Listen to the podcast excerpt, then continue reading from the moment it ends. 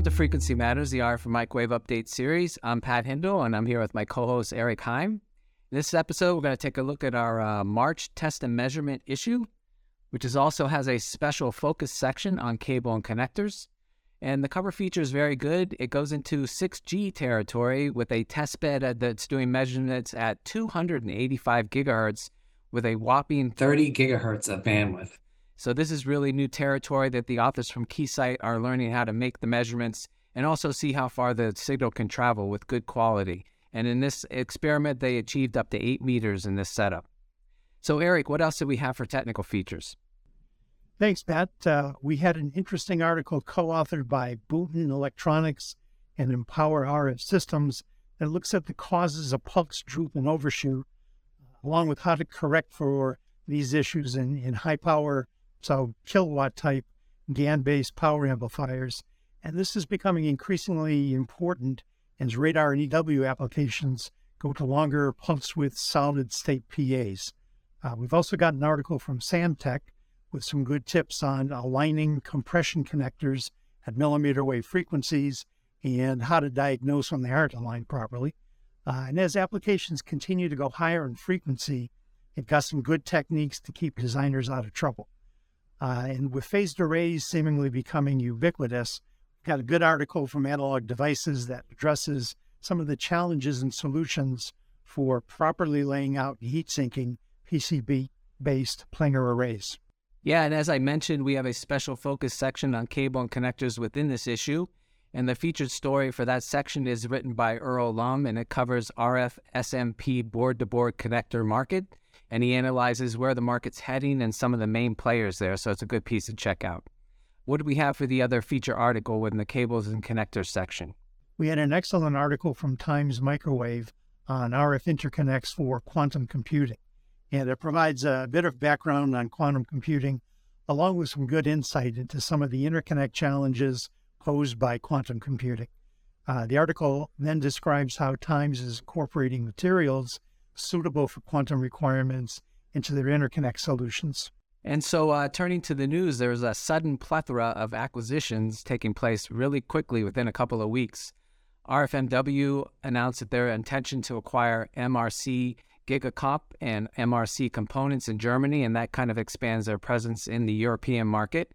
Hurley is joining Case, and that expands the company's footprint in the R F market. MACOM announced that its acquisition of Linearizer Communications Group in New Jersey. N I announced the acquisition of S E T GmbH, and together these companies are going to reduce the time to market for differentiated solutions and accelerate semiconductor to transportation supply chain convergence with power electronics. And then also Wireless Logic acquired Singapore-headquartered Blue Wireless. That strengthens Wireless uh, Logic's global footprint, their service offering, and routes into those markets. Infineon and GAN Systems agreed to uh, combine, and that's an agreement where Infineon is going to acquire GAN Systems for eight hundred thirty million dollars. And finally, Reliasat Limited has agreed to the acquisition of Oralis Technologies. So a ton going on in the mergers and acquisitions area. Eric, what did you see in the news? Yeah, it's, that's all interesting. Boeing announced that they'd successfully demonstrated their Protected Tactical Enterprise Service, uh, and that's important because it gives the U S. Space Force a ground-based anti-jamming SATCOM capability over commercial satellites.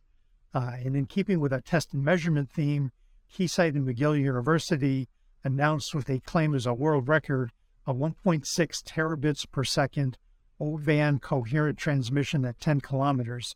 Using distributed feedback lasers. So that's significant for the speed, obviously, uh, but also for the reach for coherent transmission.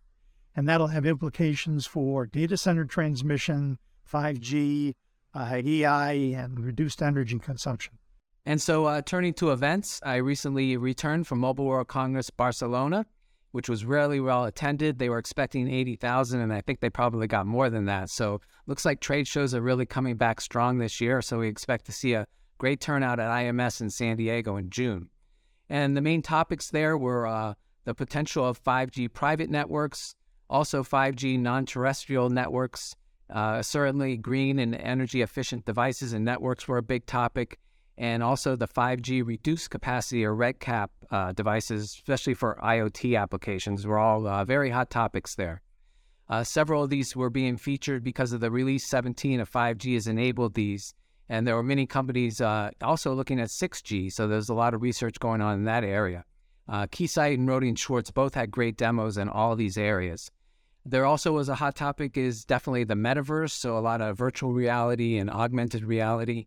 And the best demo I saw was Analog Devices. They had this anatomy virtual reality setup where you could actually reach into the body, pull out an organ, and see it in three D, so you could really visualize it up close and then put it back and pick another one. So I have a short video of me uh, interacting with that in Barcelona. And then on the high-frequency side, there were some really impressive setups. Uh, Fraunhofer was showing at three hundred gigahertz, one hundred gigabit per second link, and Fujitsu was showing two fifty to three hundred gigahertz setup, and that was using their own indium phosphide devices, which were putting out seven milliwatts of power. And two interesting areas that several companies are pursuing over there were transparent antennas and reconfigurable intelligence surfaces. So these are both kind of areas we'll probably explore editorially because they're becoming more popular. And GreenerWave has developed a metamaterial structure for I R I S, and they're showing that they can redirect a five G signal at any angle with only one decibel loss. And Sumitomo in the S K Telecom Group and K T Telecom were also showing R I S experimental results. So definitely an area that we'll explore in the future. I did a big summary article of my uh, times there and also included videos and pictures, so you can check that out online. Eric, how about you? Well, on uh, March twenty-second, we'll be hosting the panel Will Flat Panel Beam Steering Arrays Meet the SATCOM Challenge? Uh, and that'll be just after the satellite show in Washington, D C. Uh, our April panels include who has the highest power GAN power amplifiers uh, and balancing performance and SWaP-C in next-generation high dynamic range digitizers in aerospace and defense uh, with A D I, B A E experts. Uh, so keep an eye out and please register for those. And please note the I M S twenty twenty-three in San Diego has open registration, so go to I M S dash I triple E dot org to sign up and make your travel plans for sunny Southern California. Uh, that wraps up this episode. Our sponsor is R F M W, a pure play technical distributor of R F and microwave products. Uh, so remember, as a member of the industry, a subscription to Microwave Journal is free. Uh, so visit our site and subscribe today if you aren't already a reader. And thanks for watching. And please join us next time for Frequency Matters.